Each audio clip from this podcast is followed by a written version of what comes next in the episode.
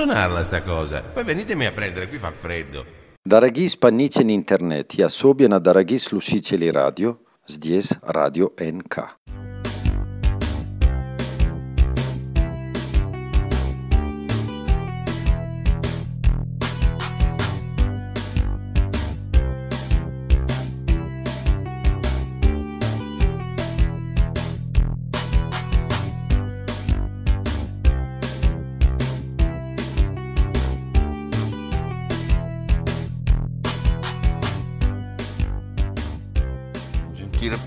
Di internet in generale, amanti del radioascolto in particolare, buonasera. In realtà io son- mi sono appena svegliato, sono le 8.30 del mattino, precisamente il giorno è il 21 di marzo, e però so benissimo che in Italia in questo momento è, è, è sera inoltrata, diciamo così.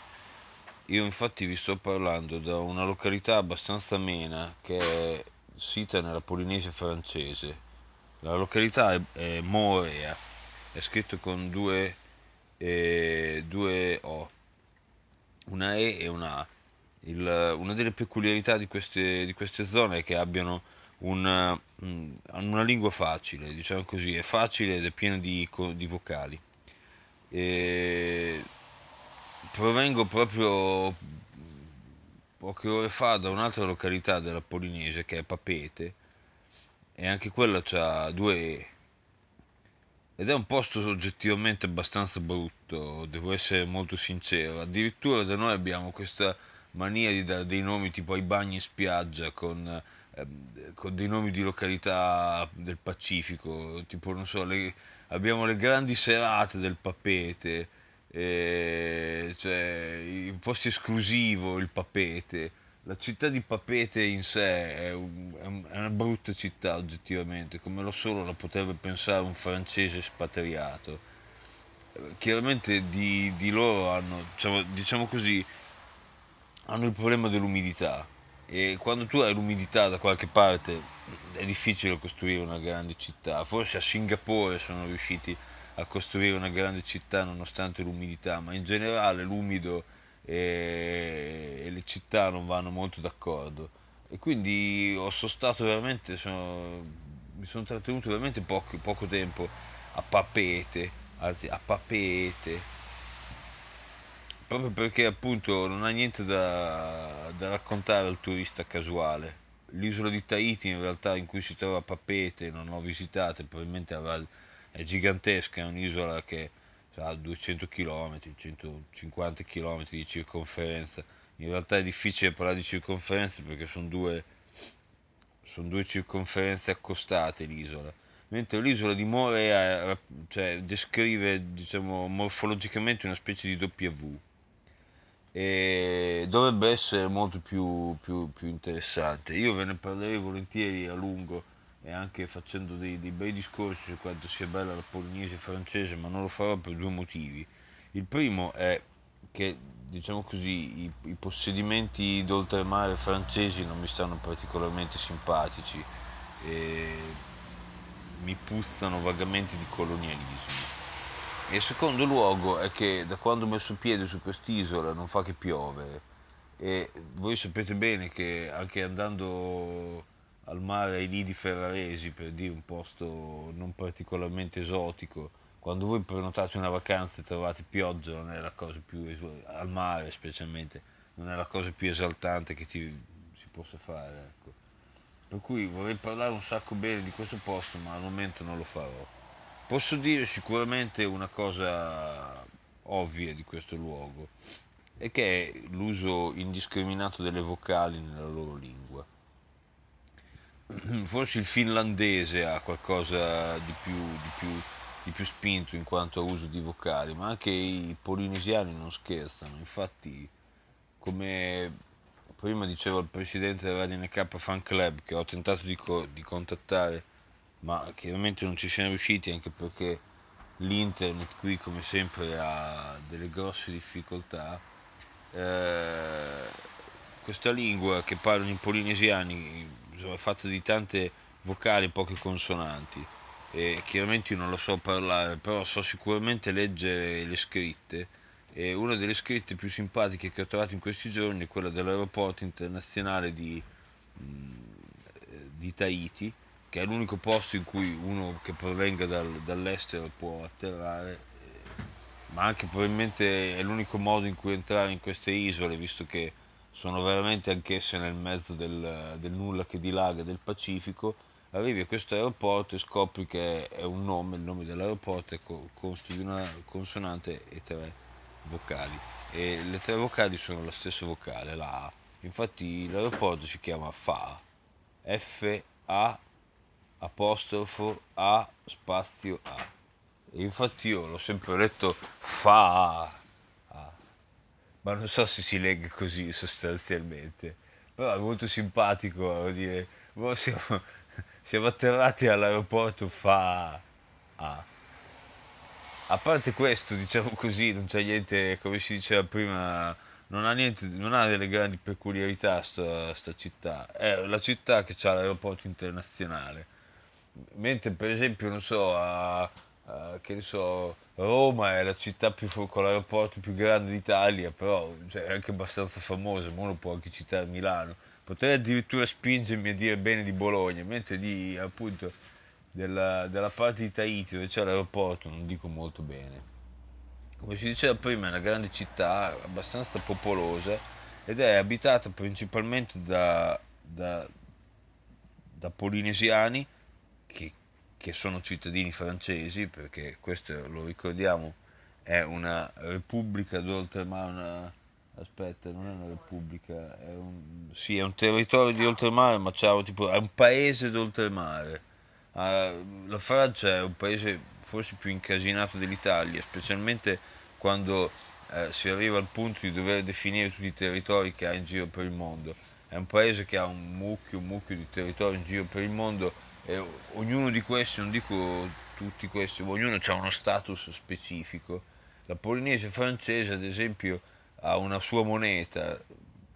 però teoricamente io ci sarei potuto venire con la carta d'identità, nel senso che è, è ufficialmente territorio francese. Ci sono un, un 80% di abitanti di, di, di Tahiti che sono, che sono dei locali di cittadini, cittadini francesi. Poi c'è un'altra percentuale che è tipo un 10%, che cacchio ne so, che sono proprio letteralmente francesi che sono venuti qui a lavorare o a fare i cacchi loro, e poi c'è un altro 10% grosso modo di non sa, non risponde. E praticamente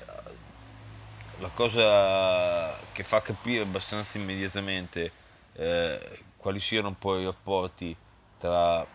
tra la Francia e i suoi possedimenti lo, lo dimostra un po' la bilancia commerciale di questo paese, di questo, di questo paese d'oltremare che praticamente ha cioè di tutta la bilancia commerciale il 99% sono circa importazioni dalla Francia e l'1% sono esportazioni verso la Francia e verso pochissime altre parti. Sostanzialmente qui si produce pochissimo, c'è un po' di pesca, minimo di pesca, immagino pesci anche piuttosto pregiati visto che siamo in mezzo al Pacifico, non so si potrà produrre il latte di cocco queste cose qua, ma principalmente questi signori vivono di importazioni dalla, dalla madre patria. E, tuttavia questo posto non è, non è tecnicamente la stessa cosa della Francia perché nonostante questi eleggano dei rappresentanti al, al, al Parlamento francese, eh, il, diciamo, la Polinesia francese ha un suo Parlamento e ha delle libertà di un certo tipo riguardo all'amministrazione locale. Però appunto come, come feel, come sensazione di chi... Uh, di chi viene qui l'impressione di essere in Francia, a parte per il clima, diciamo così, e per le viste, diciamo, turistiche. I cartelli stradali sono come in Francia, il, la lingua ufficiale è il francese, anche se chiaramente lo, qua parlano anche il polinesiano. Eh, la, cioè, la, sensazione è, è, è, che sia tutto francese, insomma. La, la banconota, la moneta, insomma, la moneta corrente locale no. Ed è il famigerato eh, franco delle colonie, il franco XPF. Eh, mi ricordo che XPF è la denominazione eh, diciamo da, da, da, da, cambio, da ufficio cambio, comunque dovrebbe essere CFP, sarebbe il franco della Polinesia francese, il franco pacifico, una cosa di questo genere qui. Ed è una cosa abbastanza ridicola, visto che questo posto ha una sua moneta. Tra l'altro vorrei farvi vedere una foto di queste monete che sembrano veramente i dobloni della, del, del forziere dei pirati, cioè una, una, moneta che vale, che ne so, 5 centesimi di euro e avrà un diametro di 4 centimetri più o meno. E questi hanno la loro moneta, hanno una zecca che li batte, eccetera, eccetera, però francese, cioè i francesi gli stampano i soldi per loro e hanno una, una, una moneta, quindi una valuta che eh, dipende esclusivamente dall'euro. Cioè in pratica questo, questo, franco che hanno loro è legato all'euro con un tasso di cambio fisso e non, va, cioè non modificabile. Per cui porca puttana, ma perché non gli hanno dato l'euro vacca boia che magari sarei venuto anch'io portandomi dietro le, le mie banconote da casa. Cioè qui la, la sensazione invece è che tu sia in un paese straniero per quello che riguarda anche la facilità che ne so, di procurarsi i soldi nei bancomat dove tutto funziona come se fossi il più sperduto paese del Pacifico, cosa che in effetti è, però alla fine tutto, fa tutto capo alla Francia, per cui senza Francia qui non si va avanti. Allora, io de- delle bellezze locali potrei parlare a lungo se poi le avessi ancora viste, ma appunto da quando ho messo piedi in questo famigerato paese non fa altro che piovere e più o meno, diciamo così, eh, c'è quel feel, diciamo così, un po' da Indocina, c'è quella sensazione un po' da Indocina. Ci mancano, ci, ci mancano le risaie, insomma così, e poi saremo un po' come a Chessana nel 1967. Tra l'altro facevo notare col presidente prima che una risaia vi seppellirà, dovrebbe essere un po' il motto dei Viet Cong nel 67. Comunque, per farla breve, farla corta, io sono al momento in cui vi sto parlando, mentre l'altra volta vi ho parlato dall'isola di Pasqua ed ero in un posto una bella spiaggia davanti a delle, a delle, delle sculture, chiamiamole così, a dei, a dei, grandi feticci di antenati dei locali, qui invece sono sotto una gigantesca zanzariera ed è, la, è stata la prima volta nella mia vita in cui ho dormito completamente sotto una zanzariera, ma ecco fossi a fare il tè nel deserto, insomma perché sostanzialmente come ci si immagina da un posto tropicale eh, l'insetto in generale l'insetto volante in generale è un po' una minaccia è un po' la stessa sensazione che si può provare per esempio certe notti d'estate al lido di spina per dire o comunque nei, nei pressi del Po di Volano in quelle zone lì delle terre umide di cui siamo abituati noi romani, a cui siamo abituati noi romagna. Tuttavia questo per me, cioè, il dover darmi l'autan e dover vivere sotto una zanzariera ha comportato anche un discreto esborso economico e anche la necessità di viaggiare a tipo 15 o 16, mi ricordo, mila chilometri di distanza dalla mia, dalla mia città di, di adozione, che ricordiamo è Alfonsine, che è una delle grandi capitali mondiali della zanzara, diciamo così, ci sono lì delle esportazioni significative, è una delle zone italiane in cui produciamo ed esportiamo maggiormente le zanzare. Io vi vorrei far vedere un'immagine di dove sono adesso, invece ho mandato al presidente della RDNK Fan Club un'immagine un po' più degna di me, cioè quando sono riuscito a sedere sulla spiaggia e a, fa- a fare a fare un po' più la bella vita di quanto non ne faccio adesso che appunto sto sotto una grande zanzariera con la pioggia che batte con, con la pioggia che batte forte diciamo così e con un'umidità che sta prossima diciamo così al 90-95% ieri tra l'altro ho avuto la, una volta arrivato in questo posto ho avuto la malaugurata idea di fare il bucato, cioè di lavare dei panni, un numero considerevole, visto che erano diversi giorni che non lavavo dei panni in questo viaggio che sto facendo e chiaramente male scelta fu peggiore perché la pioggia, in parte la pioggia, in parte comunque l'umidità che anche mettendo i panni a riparo della pioggia eh, diciamo non, li, non aiuta l'asciugatura fa sì che più o meno questi panni saranno asciutti diciamo così fra una quindicina di giorni. Quando io più o meno fra un paio di giorni, due o tre giorni dovrò andare via da questo posto, per fortuna andrò via da questo posto